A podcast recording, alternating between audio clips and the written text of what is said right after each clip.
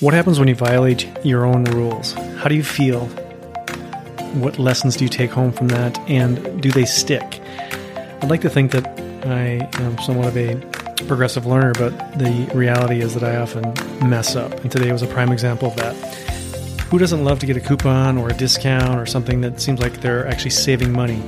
I got a $20 and some change uh, reward from an office uh, supply company, which happened to be on the other side of town. I needed some new ink for the printer, and I thought, well, I'll just go to the gym and then I'll swing by the office supply place. This can't take too long. I'll use the coupon, I'll get exactly what I need, and everything will be as planned but factor in the time, the value of time. We're all pressed for it. It's all we have. It's the most precious commodity any of us has. It's non renewable.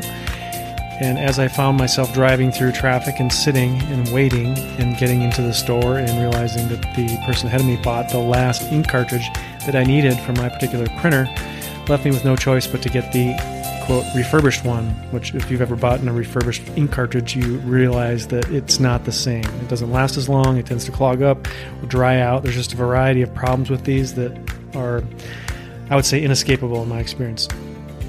Nonetheless, I bought it, brought it home, used my coupon, tallied up the amount of time I spent in the car, waiting at the cash register, digging around in the store, trying to find the missing item, and in the end, the cost was about 45 minutes of my time, maybe a little more.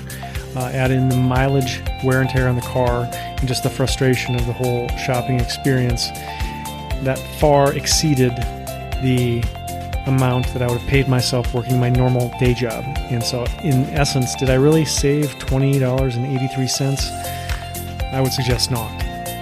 What I want you to take home from this is that your time is valuable and it's really all any of us has at the end of the road is time and how you spend it i encourage you to choose wisely as always be safe have a fantastic week talk to you soon